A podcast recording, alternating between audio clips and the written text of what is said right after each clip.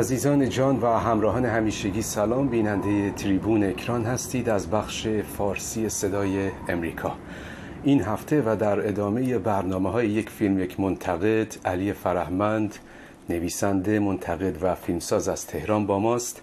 برای گفتگو درباره فیلم اسب تورین ساخته بلاتار. پیشتر در برنامه های قبلی که کارگردان ها رو بررسی می کردیم کلیت جهانبینی و فلسفه فیلم های بلاتار رو مفصلا با علی صحبت کرده بودیم ولی این هفته تمرکز داریم بر روی فیلم اسب تورین. علی جان خیلی خوش آمدی به برنامه. سلام می‌کنم به همه عزیزانی که دارن ما رو تماشا می‌کنن و سلام به توش پل عزیز. خوشحالم که در برنامه اکران بار دیگه هستم و یک سال پیش تقریبا درباره بلاتار دو نفر با هم صحبت کردیم و الان درباره شاهکارش اسب تورین علی اجازه بده با این پرسش مقدمه آغاز بکنیم. اسب تورین در واقع شاید بارسترین ویژگیش کمیت زمانیه که بلاتار در به صورت مفهومی فرمی و مضمونی در فیلمش استفاده می‌کنه. این روزمرگی کمیت زمان چه هست که بلاتار مدام شخصیت هاش رو در این حلقه تکرار شونده روزانه نشان میده؟ زمان برای بلاتار رو برای ما بگو که مقدمه بشه برای مفاهیم دیگه. بفرمایید. خب خیلی نکته جالبیه. این وقتی اشاره می‌کنیم مضمونی یا مفهومی و فرمی یعنی کاملا داری بینندگان رو آماده می‌کنی که با اثری سر و کار دارن که چه در شکل روایت شیوه هایی از کاویدن زمان رو به تصویر می‌کشه و چه در روایت؟ بنابراین ما با داستان غریبی سر و کار داریم. داستانی که میشه در سه بخش تعریفش کرد. بخش اول حکایت دروغینی از نیچه هست. روایتی که نیچه وقتی از یک میخانه بیرون میاد می‌بینه که درشکچی اسبش رو شلاق می‌زنه. اسب حرکت نمی‌کنه اما نیچه با سرعت به سمت اسب میره درشکچی رو پس می‌زنه دست به گردن اسب میندازه و شروع می‌کنه زار زار گریه کردن. در این روایت دروغین نیچه پس از این واقعه به خونه میره و تا ده سال حرف نمی‌زنه و در سکوت میمیره. تنها جمله ای که به زبون میاره اینه مادر من یک احمقم. روایت دوم روایتی است درباره درشکچی یعنی حالا ما با وضعیت درشکچی سر و کار داریم که با یک دختر به ظاهر دخترش زندگی می‌کنه زندگی بسیار سختی دارند و این اسب که تنها منبع معاش اونهاست حرکت نمی‌کنه و اونها از در واقع زیستن دارن سلب میشه. اما روایت سومی هم وجود داره. روایتی که اتفاقا برمیگرده به همون بحث فرم که صحبت می‌کنی. یعنی این روایت رو ما به طور مشخص در روایتگری یا شیوه روایت یا شکل روایت دریافت می‌کنیم. روایت بازگشت چرخه آفرینش. اگر دقت بکنیم می‌بینیم که فیلم داره در شش روز اتفاق میفته آنگونه که جهان جهان در شش روز آفریده شد. روز اول نور به وجود اومد. روز بعد باد. و همینطور روزها میره و موجودات به وجود میاد اما روایت فیلم اسب تورین کاملا برعکسه. روز پایانی نور از بین میره. بنابراین ما با سه داستان سر و کار داریم به شکلی با سه روایت سر و کار داریم که داستان کلی اسب تورین رو می‌سازن که تمام این سه داستان دارن به نوعی به مفهوم زمان و امر زمان اشاره می‌کنن که بحث مفصلی رو در پیش خواهیم داشت.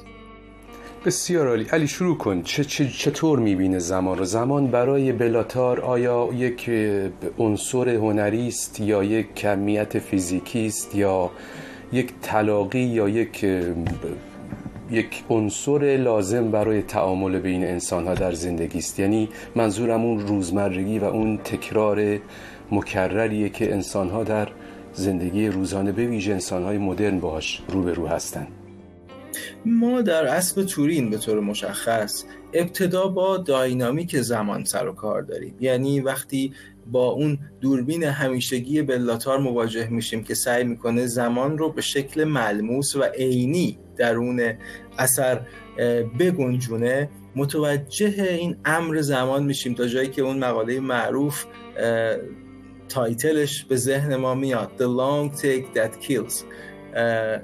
برداشت بلندایی از بلاتار که می‌کشه. و اما هرچه جلوتر میریم متوجه نکته دیگری میشیم. انگار این داینامیک زمان برخلاف شکلی از شیوه های روایت پردازی که سعی می‌کنه با برداشت بلند زمان واقعی رو به ما نشون بده برعکس داره به ما حالات انتظایی و ذهنی رو تصویر می‌کنه. اینا برمیگرده به همون بحث روزمرگی که تو بهش اشاره می‌کنی و آغاز بحث ماست. من بحثم رو با اتکاب مقاله از کریستوف مالکوم آغاز می‌کنم. کسی که اتفاقا این مقاله رو یا, یا به نوعی جزوه رو درباره سینمای ایران نوشته Iranian Cinema in Long Shot که تز دکتراش هست در دانشگاه وارویک یه بخشی از این جزوه می‌رسه به سر... می‌رسه به سهراب شهید سالس and everyday یا بحث روزمره. من از همین بحث می‌خوام برسم به بلاتار. خود مالکوم میگه تعریف روزمرگی بسیار دشواره. یعنی ما نمی‌تونیم بگیم روزمرگی یعنی چی؟ چون روزمرگی متناسب با زمان و بسترهای فرهنگی تعریف میشه. یعنی یک نفر در دهه 60 در مثلا آلمان غربی روزمرگی خیلی متفاوت تری داره با یک نفر در دهه 90 در امریکا یا یک نفر در 2024 در ایران. بنابراین روزمرگی یک امریه که کاملا با بسترهای فرهنگ و زمان در ارتباط اما آنچه روزمرگی رو در قاب سینما ثبت می‌کنه به تعبیر کریستوف مالکوم امری است که بهش میگیم هاد واقع گرایی یا هایپر ریالیزم. که امیدوارم سر جلسه سهراب شهید سالس هم باز به این مقاله رجوع بکنیم. بحث حاد واقع گرایی که حالا دوستان ممکنه اسمش رو نشنیده باشن معمولا و عمدتا پیشتر در نقاشی به کار می‌رفته. نقاشی هایی که بسیار بسیار در جزئیات دقیق واقعیت رو ترسیم می‌کردند و شباهتی به عکس پیدا می‌کردند. نقاشی های هایپر ریالیستیک. در واقع تلقی می شدن در سینما چطور میشه واقعی را ایجاد کرد؟ از طریق برداشت بلند و تمرکز بیش از اندازه بر واقعیت در زمان جاری. یعنی هر چقدر تو سعی بکنی واقعیت رو بدون اقتشاشی از جانب تدوین ترسیم بکنی طبیعتا مسئلهمون هم موضوع واقعیه دیگه. یک موضوع واقعی هم که مقابل دوربینت باشه تو به مفهوم هایپر ریالیزم نزدیک میشه خود کریستوفر مالکوم مثال معروفش فیلم های شانتال آکرمن هست. فیلمساز زن فمینیست مدرنیست مهم. که مثلا شما وقتی ژان دیلمان رو می‌بینید به عنوان یکی از مهمترین فیلم هایی که در زمینه هایپر ریالیزم کار کرده با این مفهوم هاد گرایی بیشتر آشنا میشید. هایپر ریالیستیک صفت هایپر ریالیزم یک جریانه. درست. یعنی این فیلم ها هایپر ریالیستیک هستند و با امر هایپر ریالیزم سر و کار دارن. در این حال یک نکته دیگری رو هم ری چاو در واقع منتقد ادبی و فرهنگی ژاپن مطرح می‌کنه در باب حادواقع گرایی و روزمرگی. ریچا میگه روزمرگی یه امر انتظاییه و در جستار دیگرش درباره روزمرگی و نمایش امر روزمره توی فیلمایی مثل راه خانه ژانگیمو و حال و هوای عشق وان کاروای داره به همین امر اشاره می‌کنه که چقدر امر روزمرگی یک امر ذهنیه و ما نمی‌تونیم به شکل ملموس بهش دست پیدا بکنیم. کریستوف مالکوم به چیزی اشاره می‌کنه به نام خودداری عاطفی و پرهیز از احساسات گرایی. و لحن غیر دراماتیک. و میگه اگرچه این دوربینه باید سعی بکنه اون شکلی از حاد واقع گرایی رو ایجاد بکنه اما در برابر دوربین شخصیتی که داره بازی می‌کنه باید کاملا به شکل غیر دراماتیک رخدادها رو پیش ببره. چون به محض اینکه بازیگری جنبه های دراماتیک پیدا می‌کنه تو از ساعت روزمرگی بیرون میای. اصلا روزمرگی یعنی عادتوارگی رخدادها. وقتی که ما در طول روز داریم با روزمرگی دست و پنجه نرم می‌کنیم یعنی حواسمون نیست و این کارهایی که می‌کنیم به شکل عادت تبدیل شده به روزمرگی.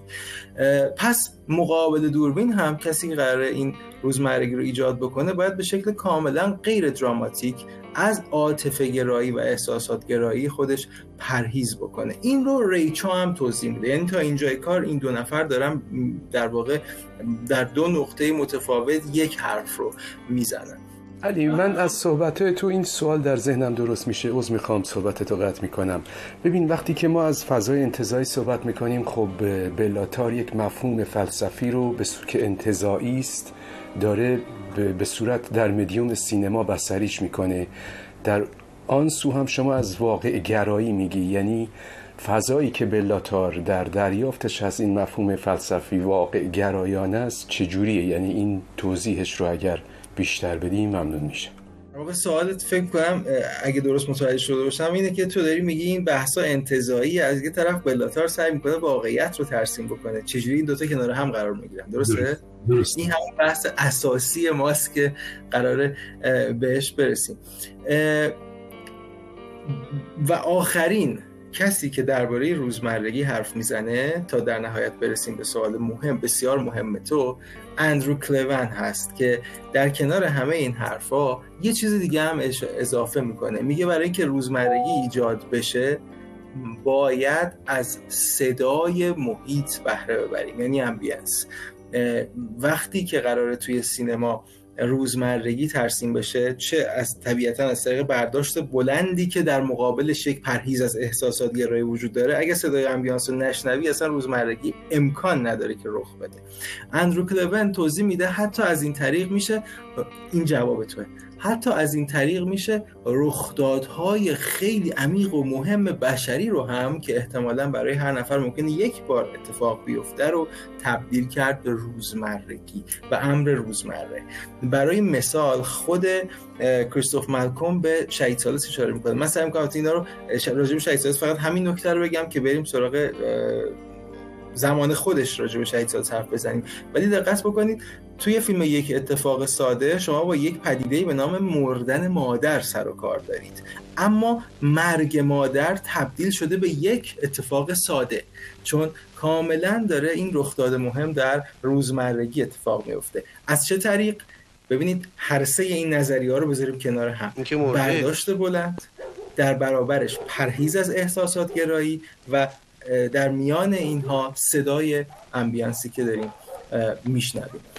علی وقتی احساسات رو به صلاح حذف میشه یعنی مخاطب بیننده یا کسی که فیلمساز در ذهنیت او فیلم رو برای او داره می‌سازه چگونه ارتباط می‌گیره؟ وقتی یعنی با این مفاهیم به صلاح پایانی هستی رو چجوری بدون احساس می‌تونه با بیننده سهیم بشه؟ خب اصلا روزمرگی توش احساسی وجود نداره دیگه. و حالا فیلمساز داره سعی می‌کنه مهمترین یا لاقل بگیم بلاتار داره سعی می‌کنه عجیبترین موقعیت بشری رو به روزمرگی تبدیل بکنه. یعنی تمام شدن دنیا داره به یک امر روزمره بدل میشه. ارزم به حضورتون که من اینجا می‌تونم وارد بحث اسب تورین بشم. با, با تمام این فرضیه ها آنچه به نظر می‌رسه بلاتار داره در اسب تورین انجام میده یک جور رئالیسم یا واقع گرایی هست که از طریق دوربین داره پیش میره. اما اولین نکته که مطرح میشه اینه واقع گرایی در برابر موضوع کاملا خیالی. خب این, این یه ذره داره موقعیت ستینگ فیلم رو یعنی مکان و زمان فیلم رو به چالش می‌کشه. من چطور نابودی دنیا یا به نوعی وارونگی چرخه آفرینش رو به شکل واقع گرا در نظر بگیرم. اینجاست که ریچا میاد به سراغمون و میگه روزمرگی امر انتظاییه یعنی شما وقتی از طریق هایپر ریالیزم حاد واقع گرایی داری میری سراغ یک سری امور واقعی خود به خود وارد ساعت انتظایی و خیالی شدی. چرا؟ چون امکان نداره شما برداشتای بلند بلاتار رو ببینید به خصوص در اسب تورین و ناگهان به چیز دیگری در ذهنتون فکر نکنید. چون اتفاقی نمیفته در این برداشتای بلند. یک نفر داره از خونه میره بیرون که یک سطل آبی رو پر کنه و برگرده. حالا در این مسیر اگه حواس ما یک جایی به یه چیز دیگری پرت بشه ما داستان رو از دست میدیم. خیر. اصلا قرار حواس تو پرت بشه. همونطور که وقتی تو داری در روزمرگی به سر می‌بری ذهن جای دیگری است و بدنت داره کار دیگری رو انجام میده. در فیلم اسب تورین یا در واقع تمام فیلم های بلاتار شما چشمت در برابر صفحه نمایشگر هست اما ذهن جای دیگری است. این یعنی امر انتظایی. پس بلاتار از طریق این امر انتظایی داره یک موقعیت کاملا انتظایی یعنی وارونگی چرخه آفرینش رو ایجاد می‌کنه. از چه طریق؟ از طریق برداشت های بلندی که ایجاد حادواقع گرایی می‌کنه. یعنی من یه جای نقدی خونده بودم که این به سکوت در اسب تورین اشاره کرده بود. سکوت یعنی چه عنصری است در سینمای بلاتار؟ آیا کمک می‌کنه به این توضیحی که شما میدین در ساختار این بستر؟ سکوت دو معنی. یک معنی به عدم تعامل آره ارتباط انسانی ارتباط انسانی و اون عناصر هستی که در اون آب دوربین اسب تورین هست. خب این به بحث الان اون ارتباط نداره. این در این در واقع اشاره داره به مردن آدم ها تمام آدم های سینمای پلاتار دارن از صحبت کردن تفره میرن. اساسا فیلسوفانی هستند آدم های سینمای بلاتار شخصیت های اصلی منظورم هست که جهان نابود شده رو دارن نظاره می‌کنن و حرفی ندارن برای گفتن. تا در نهایت می‌رسیم به آخرین فیلمش و شاهکارش که اساسا دیگه صدای کلامی وجود نداره و آنچه فقط شنیده میشه حیاهوی باد و خاک و در واقع عناصر طبیعت هست برای نابودی هرچه بیشتر این آدم ها و جهان هستیشون. علی این توضیحات فرامتنی که میدی در داخل اسب تورین هست یعنی بلاتار شیوه بیانش چگونه است؟ شیوه بیانی و روایی بلاتار. یعنی از هر بودی که شما فکر می‌کنید شروع بکن که به دیگر مباحث هم برسیم. بفرمایید. خب طبیعتا تا اینجا توضیح دادیم که بلاتار داره سعی می‌کنه از طریق برداشته بلند به چه نکته دست پیدا بکنه.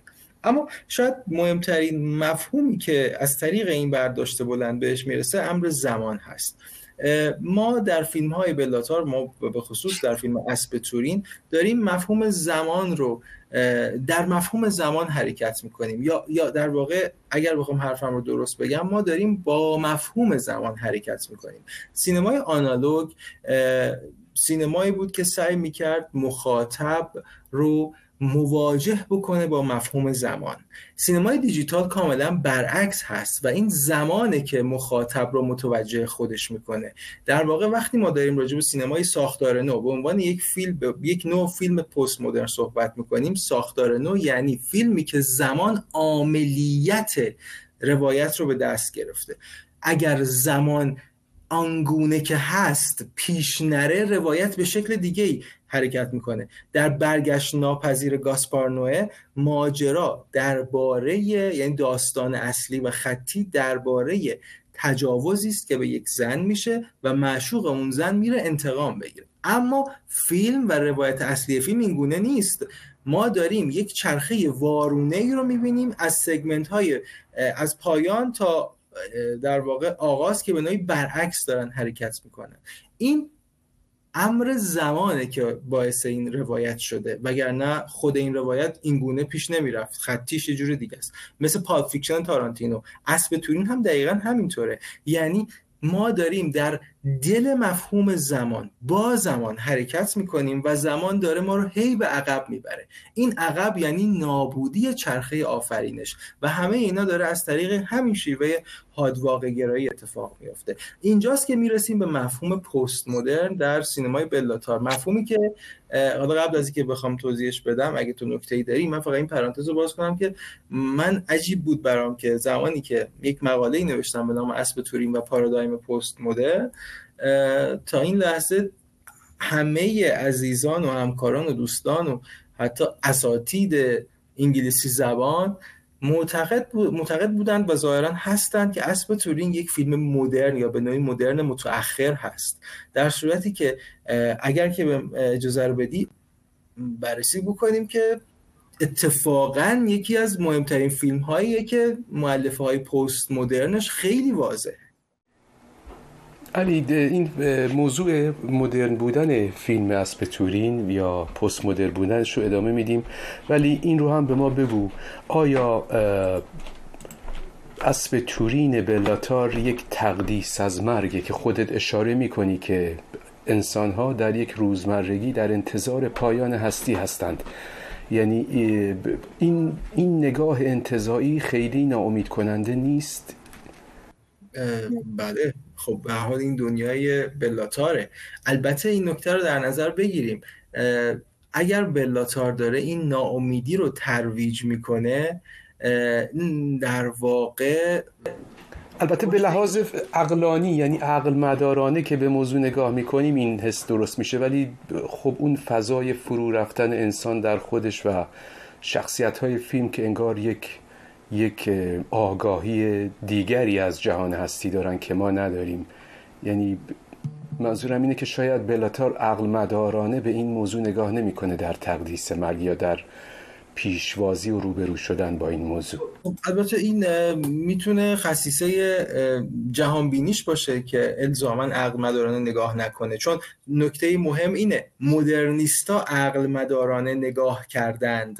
اما چه اتفاقی افتاد؟ دستاورد مدرنیته چه بود؟ پنجاه میلیون کشته در جنگ های جهانی.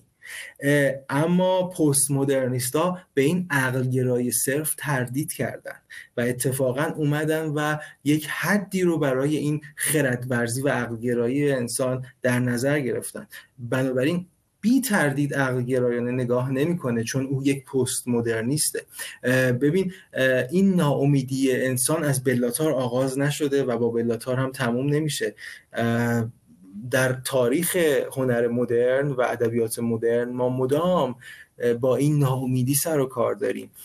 پرنس میشکین در ابله داستایفسکی میره در خونه ژنرال و ژنرال فکر می‌کنه ابتدا که این آدم احتمالا مثلا یک زمینی داره که می‌خواد بفروشه یا یه کاری داره با او که کار مهمی هست. هی وقتی از پرنس میشکین یا ابله ما سوال می‌کنه پرنس میشکین میگه نه من این کارا رو باید ندارم.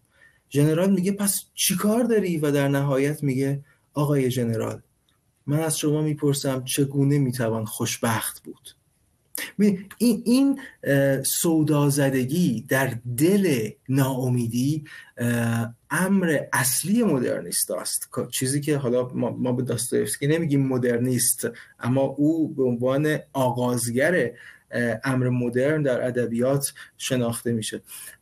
از زمانی که چشم باز کردیم در مدرنیته با این ناامیدی سر و کار داشتیم. شاید بلاتار داره این ناامیدی رو حتی به سخره می‌کشه.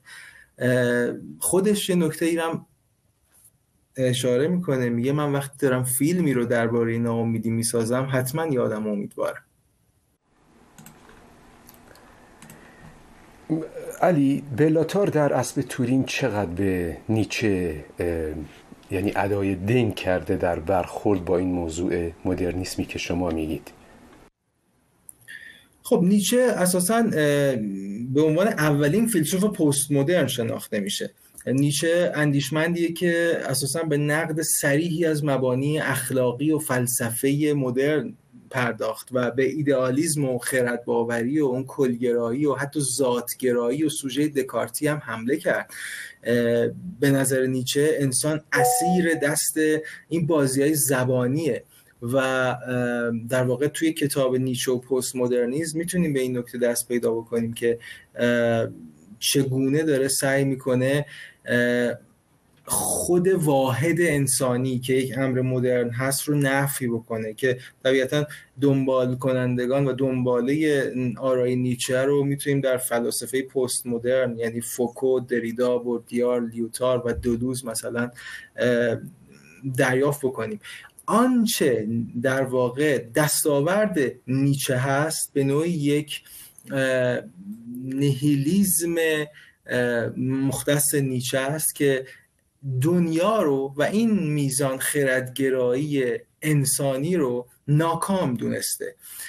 اسم تورین اما داره سعی می‌کنه با وام گرفتن از نیچه یک امر مهمی رو تبیین بکنه. دقت بکنید اول فیلم در تصویر سیاه داریم یک روایتی رو میشنویم از نیچه.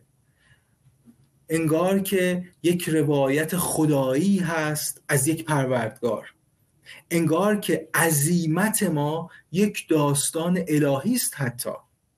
وقتی که در تصویر سیاه داره یک روایت یک روایتی در واقع به عنوان روایت پیش تاریخی عنوان میشه.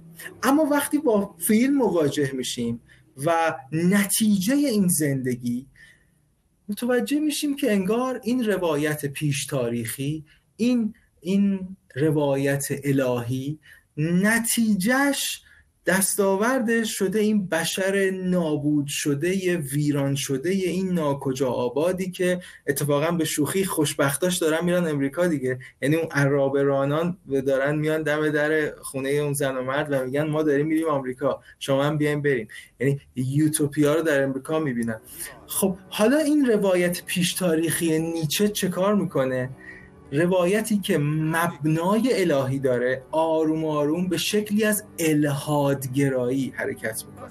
پس انگار خداوند مدرن یعنی نیچه تصمیم می‌گیره جهان رو تموم بکنه. انگار خدا حوصلش از این خردگرایی انسانی سر میره و همون شش روزی که سعی کرده این دنیا رو خلق بکنه شش روز هم سعی می‌کنه تا این دنیا رو تموم بکنه. ما با یک کلان روایت عهد عتیق سر و کار داریم که دگرگون میشه و ترتیب شش روزه سفر آفرینش به هم میریزه. هر روز یک پدیده نابود میشه. انگار سرشت پروردگار به ضدیت با خودش بر اومده و سرنوشت جهان رو داره به اختتام میرسونه. امیدوارم جوابتو داده باشم.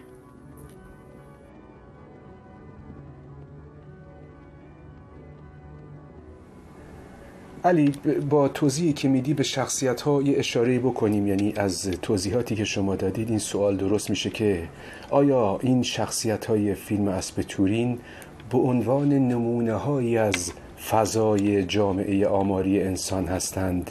یعنی این تو به پایانی هست به پایان هستی اشاره می‌کنی به پایان انسان و نگاه فلاسفه به این موضوع به ویژه نیچه. این طور هست یعنی برای او این کرکترها کلیت هستی است موجودات زنده. من به نظرم می‌رسه که در دل این شخصیت ها معلفه حجو یا آیرونی رو هم می‌تونیم در نظر بگیریم. انگار این این افراط در سرگشتگی آدم ها ناامیدیشون حرف نزداناشون سکوت مطلقشون در دلش یک حجوی هم هست. یعنی وقتی داریم اسب تورین می‌بینیم باید بدونیم که ما مطلقا یک امر جدی نمی‌بینیم. یعنی بلاتار بزرگ داره مدام همه چیز رو دست میندازه. اگه مسئله نیچه است نیچه رو دست میندازه. اگه مسئله آدم ها آدم ها رو دست میندازه. چون خودش که به شوخی میگه همه این فیلم های من کمدی این معلفه آیرونی رو میشه در کارنامه کارگردانش به وضوح دید. ببین اصلا نیچه در اینجا شمایل ناکامی انسان در گذر از عصر خردباوریه و همین که در وضعیت پست مدرن سر و کله روایت های الهی دوباره پیدا شده و خداوندی که انسان مدرن انکارش کرد. دوباره اومده بعد از حدود 200 سال 300 سال دوباره برگشته و داره حالا انسان و جهانش رو به نیستی سوق میده خودش حجویه است بر روزگار ما.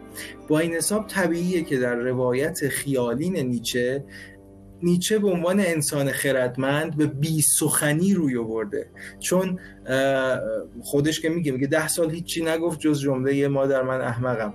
و حالا این بی سخنی امتدادش میشه بی دیالوگ بودن فیلم اسب تویین فقط یک جا دیالوگ داره اونم جاییه که در واقع یک نفر میاد و موعظه می‌کنه. این این موعظه کردن هم باز چیزه یک امر حجوالوده این یه یک آیرونیه. از موعظه پیرزن در ویران سرای فیلم نفرین بگیر که توی اون دل اون کسافت کده داره از تورات می‌خونه تا ایریمیاش در تانگوی شیطان که میاد و شروع می‌کنه یک چند دقیقه ای رو مزخرف گفتن از کتاب مقدس که اینا از دل در واقع ادبیات مدرن و حتی ابسوردیسم بکت داره میاد. یعنی شما شمایل ویلادمیر و استراگون در انتظار گودو رو می‌تونید توی فیلم های مثلا تانگوی شیطان فیلم تانگوی شیطان به راحتی دریافت بکنید. این هم که نکته توضیح میدی هم باز یک امر آیرونیک هست یک امر حجوالود و کنایی هست ولی اینا, اینا سطوح داستانی اسب تورین رو نمی‌سازه این توضیحات تو یعنی با این ابعادی که تور بلاتار به موضوع نیچه و ادامه داستانی که برای بیان مفهومش به کار گرفته آیا همین ها باعث نشده سطوح داستانی اسب تورین شکل بگیره؟ اصلا همینه. ببین ما با سه سطح داستانی برخورداریم همونطور که اول داستان گفتم. قصه سرنوشت دو شخصیت اون پیرمرد و دختر به عنوان عامل مؤثر در ترغیب داستان قصه سفر پیدایش در پس زمینه و قصه خیال پردازانه نیچه و اسب به عنوان حالا اون نقطه عظیمت داستان. هرچه ماجرای دو تا شخصیت ما از روز اول تا ششم جلو میره روایت پس زمینه یعنی چرخی آفرینش عقب میاد. انگار زمان در یک آن هم داره جلو میره هم داره میاد عقب. انگار در یک آن به ضدیت با خودش در واقع دست پیدا کرده. و خب این حجو دیگه. این حجویه که داره در شکل روایت پردازی و اون سبکی که اول کار گفتیم در دل اورای پست مدرن اتفاق میفته من تا این لحظه فیلمی ندیدم. فیلم پست مدرنی ندیدم که این میزان بتونه جدیت و حجو رو کنار هم قرار بده و با فرم این کار رو بکنه. در واقع اسب تورین داره مراتب روایات رو به هم میریزه. یعنی به جای اینکه پیدایش جهان بشه موقعیت اصلی و پیشبرنده دو تا داستان دیگه به لحاظ زمانی ببین به لحاظ زمانی باید دنیا آغاز بشه بعد قصه نیچه بیاد بعد قصه اسبه بیاد مثلا و آدماش. برعکس شده. ما اینجا به لحاظ زمانی انگار به شکل پیش تاریخی قضیه نیچه رو داریم بعد همزمان قضیه مرد و زن رو داریم و پایان دادن دنیا. چرا قضیه نیچه میشه شکل در واقع نقطه عظیمت و شکل کهن الگو. به خاطر اینکه ما یه کهن الگو قبلا داشتیم در واقعیت یعنی چرخه آفرینش. خداوند اومده یه کاری رو انجام داده. حالا که انسان مدرن به بنبست رسیده خداوند این دوران یعنی فیلسوف پست مدرن ما نیچه میاد و جای خدا رو می‌گیره و دنیا رو تموم می‌کنه. یه ذره سخته. این یعنی من فکر می‌کنم این جلسه سختترین جلسه ایه که من تا اینجای کار بودم ولی خب اسب تورین اصلا شوخی نداره. علی لطفا از تلاش بکن از ادبیات ساده بهره بگیری. اگر به اصطلاح و داستانی هم رسیدی بیشتر توضیح بده. خب شاید بینندگانی که دارم شوخی هم می‌کنم که مرسی. ممنونم. به شخصیت ها برسیم موقعیت هاشون تعیین موقعیت دوربین تدوین. دوربین چقدر برای بلاتار ابزار خوبی است برای شکل دادن این فرمی که که اشاره می‌کنی. بازی با زمان حج واقع گرایی و این پایان هستی. یعنی ریز به ریز اگه به علمان ها اشاره بکنی حالا با تعریف ذهنی خودت بفرمایید. ببین بحث دوربین خب این این دستاورد بلاتار یک پس زمینه تاریخی هم داره. یعنی بلاتار مطلقا نمی‌تونست فیلمساز سینمای آنالوگ باشه.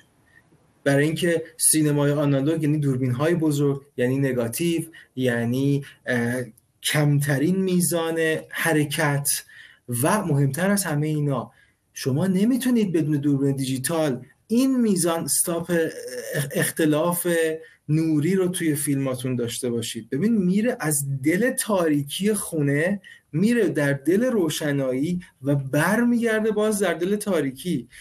کاری که فرد کلمن داره می‌کنه شگفتانگیزه. اما باید در نظر گرفت که امر دیجیتاله که می‌تونه چه در زمان فیلم برداری و چه در بحث post production. حالا ممکنه یه عده بگن که این فیلم 35 ساخته شده 35 میلیمتریه. بله ولی در سینمای اصطلاحا دیجیتال داره اتفاق میفته چون اینا در واقع اسکن دیجیتال میشن که به دست من و شما برسن تو سینماها یا توی لپتاپ یا هر جا. ما تو داریم راجع به سینمای دیجیتال حرف می‌زنیم و این الزاما به معنای این نیست که حتما باید با دوربین دیجیتال گرفته بشه. بنابراین این این شکلی که دوربین داره باش حرکت می‌کنه یک سیالیتی که داره به مسابه یک انسان از بیرون به درون و از درون به بیرون حرکت می‌کنه و سعی می‌کنه کمترین کات رو داشته باشه تا ما رو به امر حاد واقع گرایی نزدیک بکنه.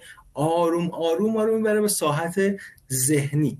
نکته بعدی درباره صدا و موسیقی که فرمودی خب ببین ما تو به عنوان موسیقی داریم چی میشنویم؟ حالا ambiance که حرف زدیم بعد داریم فراوان صدای ambiance میشنویم برای اون شکل روزمره امر everyday. ولی به عنوان موسیقی داریم چی میشنویم؟ داریم یک میزان تکرار شونده رو در دو ساعت و خورده ای مدام میشنویم. حدود دو ساعت موسیقی. بقیه همه فیلم موسیقی نداره. در حدود دو ساعت داریم اینو میشنویم. و اساسا با یک نوت متفاوت هم مواجه نمیشیم. دلیلش برمیگرده به داستان فیلم. کل فیلم درباره تکراره و روزمرگی یعنی تکرار. پس تو به مسابه یک شکل شنیداری هم داری یک موقعیت کاملا ملودیک رو دریافت می‌کنی نه هارمونیک. یه ملودی تکرار شونده ساده یک خطی هی داره تکرار میشه. درست مثل یک موقعیت ساده تکرار شونده یک خطی در داستان. زن و مردی بیدار میشن غذایی درست می‌کنن لباس پدر رو میپوشه پدر میره اسب رو بیاره اسب حرکت نمی‌کنه برمیگرده لباس ها رو در میاره غذا می‌خورن و میخوابن. همین. هر بار فقط اتفاقی که میفته اینه یک پدیده آفرینش نابود میشه. اما این پدیده آفرینش به گونه ای نیست که انسان بیننده عادی در جا متوجهش بشه.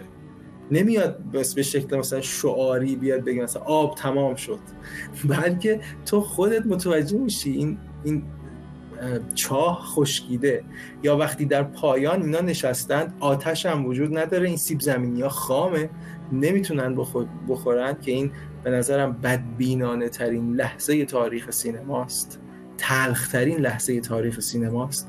اینا از خوردنم افتادن و آروم آروم تصویر فید میشه به سیاهی.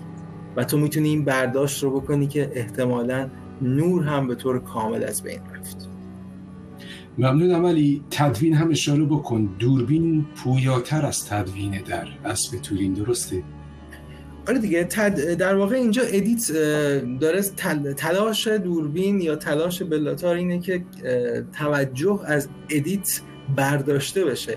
edit فقط داره سعی می‌کنه روزها رو به هم بچسبونه. چون اگر قرار بود این روزها کامل گرفته بشه نمی‌شد. همچین چیزی یعنی شیش روز نمیشه دوربین روشن نگه داشت. ولی آره edit واقعا فقط داره سعی می‌کنه در بهترین نقطه کات بده تا کمتر احساس بشه که یک انقطاعی بین زمان وجود داره. اتفاقا همونطور که خداوند بدون استراحت شیش روز دنیا رو آفرید اسب تورین هم می‌خواد بدون استراحت شیش روز دنیا رو تموم بکنه. بنابراین امر ادیت قرار دیده نشه توی فیلم و فقط خیلی نامحسوس به تداوم این روزها کمک بکنه. علی چرا تدوین مانع نشان دادن این مفهوم میشه؟ منظور چیه؟ من دقیق متوجه نشدم. یعنی فرم تدوین منظورت هست یا ماهیت بله. حضور تدوین در اصل؟ اصلا, اصلا ماهیت حضور تدوین به خاطر اینکه وقتی میگیم هایپر ریالیزم هاد واقع گرایی یعنی روزمرگی یک اتفاق مهم نابودی دنیا قرار روزمره بشه. خب تدوین کارو خراب می‌کنه. مثل اینه که من از خواب بیدار میشم تا ظهر کارهای روزمره رو انجام بدم. بعد این وسط یک کاتی ایجاد بشه یک ساعتش نباشه. خب این دیگه روزمرگی نیست که من دارم با یک تداوم کاملا داستانی سر دست و پنج نرم می‌کنم. اینجا هم تدوین کار خراب می‌کنه. چون اندرو کلون هم بعد مالکوم هم همه معتقدن برداشت بلند روزمرگی رو می‌سازه. حالا تو بیا وسط دل این ماجرا یک کات اشتباه بزن. اصلا حواس رو پرت می‌کنی از روزمرگی. آدم می‌خواد انگار قصه رو دنبال بکنه و تلاش بلاتار و اسب تورین در اینه که قصه ای وجود نداره. همه چی تموم شده. انگار ما رو هم به مسابه بیننده وادار می‌کنه بپذیریم. دنیا تمام شد. علی موقعیت هایی که اسب تورین در این روزمرگی زن و مرد یا پدر و دختر نشان میده یعنی موقعیت های هاشیهی که ایجاد می‌کنه برای فرار از این روزمرگی نیست مثل مثل گریز از مرکز و دوباره پرت شدن به همون نقطه یعنی چی گریز از مرکز؟ یعنی اون موقعیت هایی که ایجاد می‌کنه در روند داستان در فضای خارج از این دو نفر یعنی شخصیت های دیگری که وارد میشن این موقعیت ها آیا برای نشان دادن ویژگی های مثلا شکست روزمرگی نیست؟ خب خود به خود میفته ببین اینا آدم های ناامیدی هستند که امیدشون به یک پنجره است که یک اتفاقی اون بیرون بیفته. اتفاقی اتفاقی نمیفته جز باد و خاک و گرد و غبار و چرا؟ مفاهیم دو تا اتفاق خیلی مهم میفته اینا امیدشون به این پنجره هست و دنیا هم داره تموم میشه. از طریق این عناصر طبیعت. ولی دو جا روزمرگی شکسته میشه. اتفاقا مای بیننده هم مثل اون دختر و پدر امیدوار میشیم. اول اینجا جاییه که این عرابرانان میان به شکل جادوگران کتاب به دست و ما میگیم الان قرار نجات پیدا بکنن. ولی بعد که می‌فهمیم دارن میرن امریکا البته من من همچنان امیدوارم به امریکا ولی ظاهرا بلاتور امیدوار نیست. به شکل بودریاری داره همه چی رو دست میندازه که این امیدواران هم دارن میرن امریکا. خب منظورم اینه که ببین اتفاقها میفته ولی تأثیری بر انسانهای هستی نمی‌ذاره. متوجه مثلا وقتی که زن از پنجره که تنها نقطه نگاه او به جهان بیرون هستی است یعنی جز اتفاقها حتی اگر بیفتن هم تأثیر به سزایی نداره و ما لاجرم به اون تاریکی و پایان روشنایی می‌رسیم. خب همینطوره دیگه. یعنی در واقع اون لحظاتی که ما داریم امیدوار میشیم و داره دست میندازه و میگه تویی که یک لحظه امیدوار شدی حواست نیست که اصلا به چی امیدواری؟ دنیا داره تموم میشه. و یه جا هم هست که میاد اون مجاری میاد که پلینکا بخره. و شروع می‌کنه همینجوری موعظه کردن. جایی که تو دلت می‌خواد اتفاقا برای من خیلی جالبه این صحنه. جایی که تو دلت می‌خواد این زودتر بره.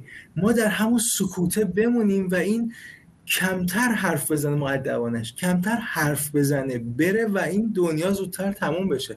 اتفاقا داره به قول تو دست میدازه. دستاوردی نداره و اتفاقی نمیافته و اتفاقا آدم ممکن ناامیدتر هم بشه. ولی بلاتار علی وقتی که با اسب تورین همراه میشه همون اسبی که به قول تو با روایت های متعدد نیچه اون رو تجربه کرده اگر با شخصیت هایی که قرار بود به آمریکا برن همراه می‌شد چه اتفاقی میافتاد؟ آیا باز دوباره این پایان هستی رو می‌دید؟ یعنی ش... منظورم اون شکست روزمرگی هست. حالا به شوخی میگم. سفر به امریکا که بیان میشه در فیلم. نمی‌دونم. سوالت خیلی بامزه است. ولی ما یه مجار دیگه داریم توی سینما که رفت امریکا و عاقبت به خیر شد. علی منظورم اون گسست روزمرگی است. یعنی اگر شخصیت ها در نگرش بلاتار اون شکست روزمرگی رو تجربه می‌کردن آیا باز بلاتار اونها رو در اون نقطه تاریک می‌دید؟ خب قاعدتا نه ولی اینا برمیگرده بیشتر به بحثای بستر فرهنگی که بلاتار توش هست. بلاتار اگر که کارنامهش رو بررسی بکنیم انقدر ناامید نبود. یعنی بلاتار کارش رو از پیش از فروپاشی اتحاد جماهیر شوروی آغاز می‌کنه و اتفاقا سه فیلمی که می‌سازه یعنی آشیانه خانوادگی مردمان پیش ساخته و آوتسایدرز بیگانه آوتسایدر بیگانه. اتفاقا فیلم امیدوارانه ای نمیگم هستن ولی به حال دارن راجع به یک زندگی شهری حرف می‌زنن. اما کارنامه تلخ بلاتار دقیقا با نفرین آغاز میشه. با فیلمی که بعد از فروپاشی اتحاد جماهیر شوروی ساخته میشه و جالبه تمام فیلم های بلاتار از نفرین تا اسب تورین یک ویژگی دارن. همگی اونها درونشون دنیا داره نابود میشه. خب این این نگاه این مجار امیدوار که با فروپاشی گفتمان چپ مواجه میشه و مجارستانی رو می‌بینه که اگرچه آینده ای داشته اما این آینده دستمایه آرمانهای بیخودی شده و در نهایت تبدیل شده به یک ویران سرا. خیلی دیگه از مجارهای معاصر این کار رو کردم مثلا وقتی شما دارید با سانست یا غروب اثر لاسلو نمش پیش میرید که اتفاقا این دستیار بلاتار بوده سانست چرا اسمش شده سانست؟ چون داره اشاره می‌کنه به بحث نیچه و غروب بوتان. انگار این مجارها فهمیدن ماجرا از چه قرار بوده و حالا این تلخگامی که عمرشون نابود شده به مسابه نابودی دنیا داره حرکت می‌کنه. ببین مثلا شما در اسب تورین مشخصه های پست مدرنیستی رو که بخوایم بررسی بکنیم که ببینید چقدر در واقع داره سعی می‌کنه از طریق نگاه پست مدرنیستی دنیا رو دست بندازه. مثلا شما انکار کلان روایت کتاب مقدس رو دارید. یعنی به عنوان یک کلان روایت کتاب مقدس حجو میشه دست انداخته میشه. چون کتاب مقدس گفته دنیا آغاز شد ولی ما می‌خوایم دستش بندازیم و بگیم دنیا پایان گرفت. یا حجو این قضیه از طریق اصلا این عقبگرد آفرینش. انگار خدا بعد از دیویست و چند سال برگشته. دن... تو دنیای مدرن ما با حذف مذهب و ماهیت الهی سر و کار داریم و تو دنیا توی جهان پست مدرنیستی اسب تورین دوباره سر خدا پیدا میشه. حج و حتی اندیشه مدرن هم هست. اینکه این این انسان خردگرا به کجا رسید؟ می‌بینید یعنی اصلا بسنده نمی‌کنه به یه نکته. هر چی به دستش می‌رسه رو حجر می‌کنه. اما با جدی ترین لحن ممکن حجر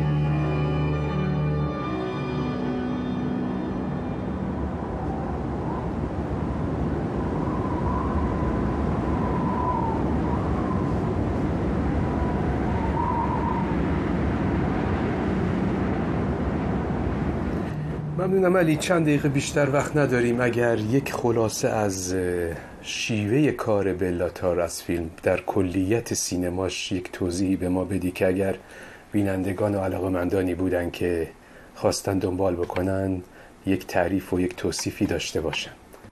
دو تا شاید بحث کوتاه رو مطرح بکنم.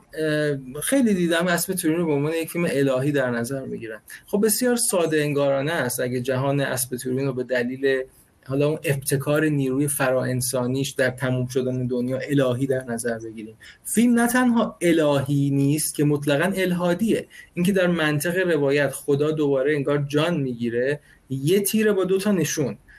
اول اینکه خدا تا این زمان کجا بوده؟ که سرنوشت بشر اینقدر نابود شده. و دوم اینکه این عقیده پروردگار به پایان دادن سرنوشت انسان نشان از بی تدبیری خدا داشته. اگر تدبیری داشت پشیمون نمی‌شد که بخواد دنیای ما رو تموم بکنه. با این حساب بیراه نیست که اسب تورین رو گروتسک بخونیم. برای اینکه یک فضای سرشار از رعب و جهانی مملو از حزل و حجوه که اینا همسو با هم داره اتفاق میفته. درست مثل یک فضای ترسناکی که تو داری قاه قاه بهش میخندی. و خب بلاتار هم جایی گفته که تمام فیلم های من کمدی هستن. نکته دوم به عنوان جمله آخرم اینه که سینمای دیجیتال کار خودش رو آغاز کرده سال هاست و طبیعتا فیلم های مهمی رو ما در این عمر کوتاهمون قرار ببینیم در سینمای دیجیتال. اما نکته حائز اهمیتش اینه. اسب تورین به علاوه شاید دو فیلم دیگه آغازگران زبان دیجیتالن. آغازگران زبانی که دارن راه رو یاد میدن. فیلم دیگرمون که اتفاقا راجبش تو این برنامه هم حرف زدیم درخت زندگی هست به نظر من. و فیلم بعدی فیلم 18 ساعته دیوید لینچه در واقع سریال توین پیکس. فصل سوم هست که کایدو سینما زمان خودش به عنوان یک فیلم در نظرش گرفته بود. که امیدوارم یه روزی بشه راجبش حرف زد ممنونم علی جان. این هفته هم با ما بودی با موضوع اسب تورین ساخته بلاتار. جمله آخر اگه داری بشنویم. ممنون از تو شبول عزیز و خیلی کیف داد. اسب تورین ممنونم که بودی. علی فرهمند فیلمساز نویسنده و منتقد بود از تهران با ما برای صحبت درباره اسب تورین ساخته بلاتار. از شما نازنینان بیننده هم سپاسگزارم که اکران رو برای تماشا انتخاب کردید. تا هفته آینده.